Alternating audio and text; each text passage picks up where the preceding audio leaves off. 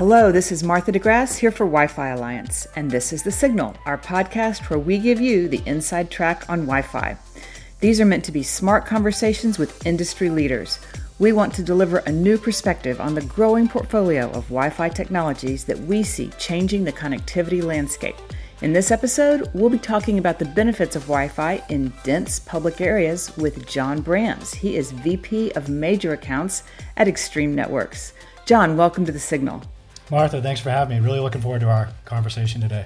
Yeah, Stadium Wi Fi came up on one of our previous episodes, and we didn't really have time to dive into the details, so I'm looking forward to doing that with you today.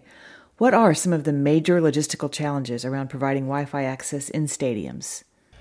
Yeah, it's it is a little bit of a challenge, and it's something that you know we've been working on dating back to 2012 when we launched this business, and and one of the reasons, Martha, we did launch it was because of those challenges. And we felt like at the time, we knew it was a need. We knew there were going to be requirements around the, the fan experience, but we had to make sure that we addressed, you know, a lot of these logistical challenges. And there are many of them. The first one, honestly, is architectural. If you look at these buildings and these stadiums and venues, some of them were built 100 years ago. They weren't designed around thinking about technology and, and support and or Wi-Fi for that matter, right? So it, it's a big challenge. Where do you install product, antennas, and access points so that you can give people an outstanding experience, but it can't impact that experience either. It, it can't look bad. It can't be a trip hazard. In some cases, best places you want to mount it are, are not allowed. There's restrictions, and there's a lot of things we work through really that are just nuts and bolts architectural type challenges. The other hard part about it is I know this is going to sound funny, but there's a lot of people in a really small area. And as we know from a Wi-Fi perspective, that's one of the hardest things to solve is is the high density aspects of this and how do you in hyper dense Wi-Fi make things work well. And that was really one of the openings we saw in 2012 was how do you design a technical solution to make sure you're solving for that and, and allowing that to work in a really meaningful way. Another challenge is the funding aspect of it. These projects now today are mainstream, meaning you don't build a brand new building without thinking about how you're going to solve for Wi-Fi and the connectivity side of it. But even if you look at the collegiate market, still about 80% of those venues don't have Wi-Fi in them. So they're still trying to solve that issue. And a big part of that is if you're, for example, in a collegiate environment, where you have six events a year in your football stadium. This is an expensive project. So you realize how important it is, but you need to be able to justify the expense. And I think, you know, that's an area that people have really have really started to figure out in terms of monetization. And then finally, like I talked about, on the technology front, we've made several different iterations, and we'll talk today a little bit about, you know, Wi-Fi 6 and 6E and some of the benefits that are coming with that technology that have really made this solution both from a funding perspective reasonable, from an aesthetics perspective reasonable, um, but making sure that this technology is fully optimized now to, to support, in some cases, 80% of the venue people connecting these Wi Fi networks. Right, right. So, getting back to what you were saying about some of the architectural challenges, some of the iconic stadiums that, that may have restrictions on where you can place an AP, do you see that more with indoor venues, outdoor venues, or both?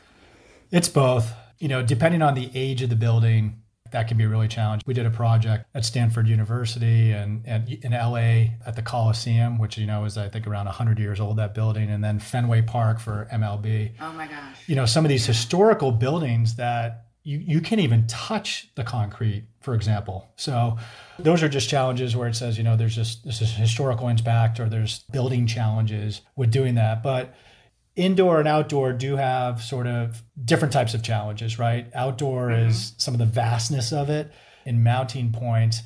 Indoor has the same type of thing, but it is a little bit smaller. Ironically, what we'll see in the indoor side of things is if you think about from Wi-Fi from a RF perspective, the nice thing about being outdoors, is there's in a lot of cases there aren't roofs on that building. You don't have reflection issues, right?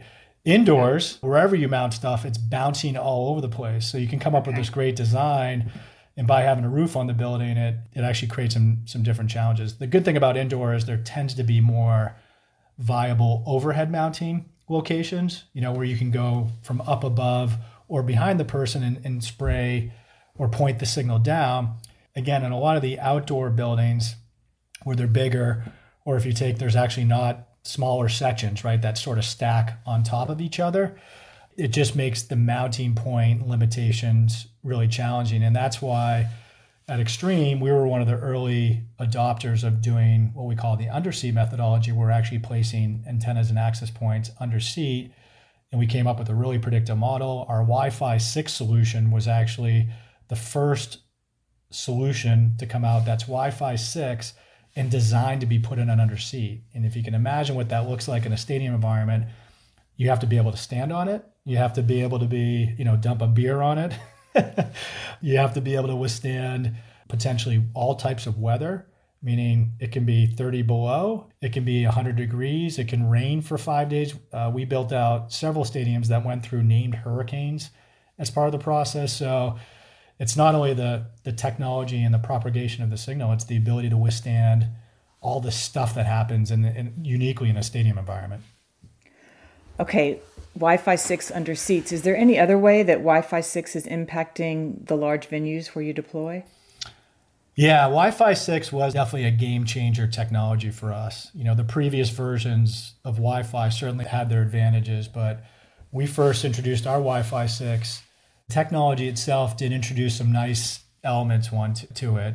One of the big things of Wi-Fi 6 was the multi-user MIMO aspects of that, which simply simply just meant that now users, you know, Wi-Fi is traditionally a person talks. When that person's done talking, to make this really simple, then the next person can talk from a Wi-Fi perspective. So Wi-Fi 6 did offer that capability to have the ability for multiple people to have that conversation at the same time. As we move into 6E, the huge benefit for 6E in the 6 gigahertz space is going to be now in these large public venues, right? We talked about a lot of people being there. The biggest challenge with Wi Fi is getting what we call channel separation. So the ability to put these access points on different channels because they're just limited. The six gigahertz side of the space really opens up a huge space that just hasn't been available to this point, which is precisely what you need in, in these high density, these large public venues. So we're we're super excited. We were the early adopter, the leading with Wi-Fi 6, and we're going to do the same thing with 6E as those products come out very soon. Excellent. All right. Now, a little bit earlier, you talked about monetization and how important that is for some of these venues as they approach the Wi Fi decision. Can you explain about how analytics plays into that? I know that you are the NFL and MLB's Wi Fi and Wi Fi analytics provider. So, can you tell us a little bit about what that means and how that plays into being able to monetize those Wi-Fi networks? Yeah, for sure. It's it's a big part of it. So I mentioned we we launched this business back in 2012. And it was interesting. There were two main topics at that time. It was, hey, how the heck do we solve high density Wi Fi, which we've talked about already a lot. But the other part of it is, we don't even know what's happening in our venues. That was literally our first conversation with the NFL and they said, "Hey, help us be a good partner and solve Wi-Fi. We think you have a good plan around with that." The testing that we've done validates that. Extreme comes out number one every time in our testing. But the thing that we're struggling with is tell us what's going on in these environments. What applications are people doing? When something happens in venue, how do they react? If we introduce a new concept or activation, what's the impact to Wi Fi? We really do need to understand what's important to our users, what applications they're using, you know the predictability in these environments and that became a really big discussion point. and fortunately for us it was always core to our solution meaning we always had the technology to solve the wi-fi side of things but we immediately as part of our release with our solutions we could also give insights and provide actionable insights so that hey if you see a person go from snapchat or maybe they, they go to post something on facebook I'm not necessarily going to say, hey, that's Martha doing that, but I'm going to say we know what individual users are doing, and that's really valuable information to these organizations so they can they can optimize that, they can make meaningful business decisions going forward, and and really provide people an outstanding game day experience. The other part I'll say of analytics is is how do we make these venues more efficient? So not just marketing aspects of it, but how do we deal with the flow of people in a venue? How do we make that more efficient? You know, do we see people aggregating at a specific site? Can we do better than that? So it's it's both operations, marketing, and then how do you optimize the Wi Fi itself. Okay, great. And what about data about what's actually happening during the game with the players and coaches? And I know that you also provide Wi-Fi for the NHL and Manchester United. So you've got a lot of different sports that that you might be providing connectivity for the gameplay actually, right? Yeah. Yeah. Yeah, it's, you know, specific to MLB as an example. A relationship with MLB, as you mentioned, one of its analytics, they want to understand what's going on in this environment. MLB is a little bit unique because they have a centralized program where they offer Wi-Fi and analytics for roughly two thirds of the MLB team. So it's centralized at the league level. The other 10 teams ah. sort of do what they want. But as part of that, for all the teams, we worked with MLB and they implemented a dugout and bullpen Wi-Fi. And that was really around, you know, the ability to provide real-time information and video. And they, in this case, they actually do it with iPads and that gives the players and coaches real time. It was probably really noticeable in the playoffs where they're looking at these iPads, you know, trying to make decisions about seeing real time video of, of pitches and batting. And that's the information. And the MLB wanted to make sure, because there's a competitive aspect to this, that everyone had access to the same information. And that's what we supply. And our analytics actually showed some interesting stuff typically speaking, and this probably isn't that surprising, the people that ended up using the technology a little bit more tend to be a little bit more successful in the field, right? Because they're using some of this information and analytics to do it. So that's our program with with MLB. You know, in the case of NHL, our relationship with the NHL, which we just announced, as you mentioned, is really based around the same tenets we talked about with the NFL, which is, hey, we need analytics for our teams and at the league level for us to make decisions going forward. We need a trusted provider too to put these solutions in. The other thing I'll mention too that's a little unique with the NHL is they also want to make sure that the clubs and the individual arenas that they're delivering fan experience to a certain level. So analytics at the league level becomes a way to share that back to the clubs and say, "Hey, this is what we're seeing across the league. This is what we're seeing specific to your venue." Here's areas that you're doing really well and here's areas that you can improve on. So it becomes a little bit of a a little bit of a compliance and, and making sure that at the league level everyone is delivering up to those certain standards that the nhl provides. The final piece that i'll mention is you asked about is manchester united which the interesting thing about sort of europe and the you know in the premier league itself is while the NFL and a lot of the pro sports in the US market are very advanced, like it's almost a rare exception now to find a building that doesn't have public facing Wi Fi. That's not the case in Europe, and it's not the case across the Premier League. So when Man U saw the work we were doing in the in sort of the US markets, what we did in the NFL, um, their ownership team actually owns the Tampa Bay Buccaneers, which we did Wi Fi and analytics as part of a Super Bowl. So they got to see what we did there. And as soon as they saw that, they wanted to be a leader in delivering that in the Premier League and be one of the first stadiums to offer that. So all the same stuff that I talked about is relevant for Man U, but they're in some ways they're really an early adopter and they're really really just a validation point of the work that we've done in the space. That's really interesting about Europe. And you also mentioned that right here in the US, a lot of college stadiums don't have Wi Fi yet. Can you tell us a little bit about some of the work that, that you've done with some of the college stadiums like Stanford that are putting in Wi Fi networks? Yeah, it is interesting. You know, uh, college campuses are some of the most advanced places in terms of offering Wi-Fi. Again, it's it's usually ubiquitous coverage across a college campus. Not in their stadiums though, not in the venues, and it, it What's doesn't. Up with that? I know it doesn't. It doesn't seem like it's very logical, but it, right. it, it is it is harder in college because a lot of their facilities don't get used that often, right? And a lot of times, athletics, not the campus, are controlling these venues. So it's not that they don't think they need Wi Fi, it's trying to figure out exactly how they do and they sort of operationalize it. The other thing that didn't help them is COVID, right? You know, athletics in particular was was really hurt by a lot of these football programs that the majority of their revenue comes from football and that funds the rest of athletics for a lot of these schools. So when you get hit with COVID, that put back a lot of projects. That being said, we're in active dialogue with, I don't know, probably 50 plus programs right now about what their plans okay. are for the space. But Stanford's a really good use case. They actually had an existing Wi-Fi system that they installed five or six years ago. That wasn't that wasn't an extreme solution. Um, they went through a process and said, "Hey, we need to address this. It's a the game day experience is not great. You certainly can't make a phone call. You certainly can't do anything on the application side. There's some initiatives that they want to do. So they they went went out and did a public RFP response and said, "Hey, we want to solve Wi-Fi not only in our football stadium, but we want to do in our arena, which actually gets used quite a bit." We ended up getting awarded uh, the business, and, and a lot of that was based on the the things, Martha, that you and I've already talked about, the experience we have in the space. You know, the analytics side of it was incredibly important to him As you can imagine, at Stanford, they have some pretty advanced people around the analytics side of things, so it became a big part of what they wanted to do. And um, yeah, they had a ton of success rolling out Wi-Fi in, in football this year, and uh, yeah, now utilizing in their arena too with their other sports. So it's been a really successful launch for us. That's great. Yeah, we could probably do a whole nother podcast on what they're doing with all their data. Yeah, for sure. For sure.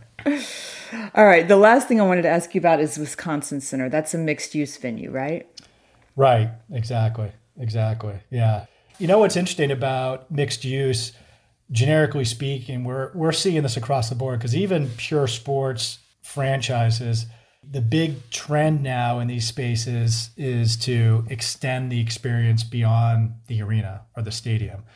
And you have these concepts where, and like you see, for example, in the Wisconsin Center, where across that whole venue, including their convention center, their arena, all these other elements that they're adding Wi Fi. And that's really about having a common experience no matter where you go in the facility. And then extending beyond that, you know, where we, you know, you have these mixed use campuses that have become really, really interesting places to the same concepts we talked about ubiquitous Wi Fi, and then the ability to get you know meaningful analytics about the optimization and the monetization of the network and using that data to make decisions and then being able to sell your facility in the case of the wisconsin center they're trying to book outside people to come to their facility a big part of their sales pitch is hey look at the technology we have it's going to be a great experience here here's how we optimize the technology specific to your application. And that's a that's a huge trend we've seen. In fact, we were just talking to a pretty significant hospital organization in Indiana that's building this new campus in, in downtown Indianapolis. And it's the same concept that we've seen in sports. It's the same concept we've seen in the case of the, the Wisconsin Center, where they're going to not only build you know different facilities on the healthcare side of it, they're doing a whole mixed use campus on top of that. So it's it's apartments and building and retail and expanding that experience. But again, having a common Wi-Fi connectivity experience about that, the ability to overlay the analytics to make meaningful decisions on top of that, it's the same exact approach. So it's going beyond sports now. It's in my mind, it's going to spread across all these other facilities, even outside of the traditional hospitality market, into places like hospitals and other types of organizations. So it's a really, really neat trend. All right, John Brams, VP Major Accounts at Extreme Networks. Thank you so much for joining us on The Signal. Thanks, Martha. Great to talk. And that is our show. Thanks for listening to The Signal, and don't forget to check the show notes for more resources. And as always, for all things Wi Fi Alliance, visit y-fi.org, that's wi-fi.org, or connect with us on social. Until next time, I'm Martha DeGrasse, and this has been The Signal. Thank you for listening.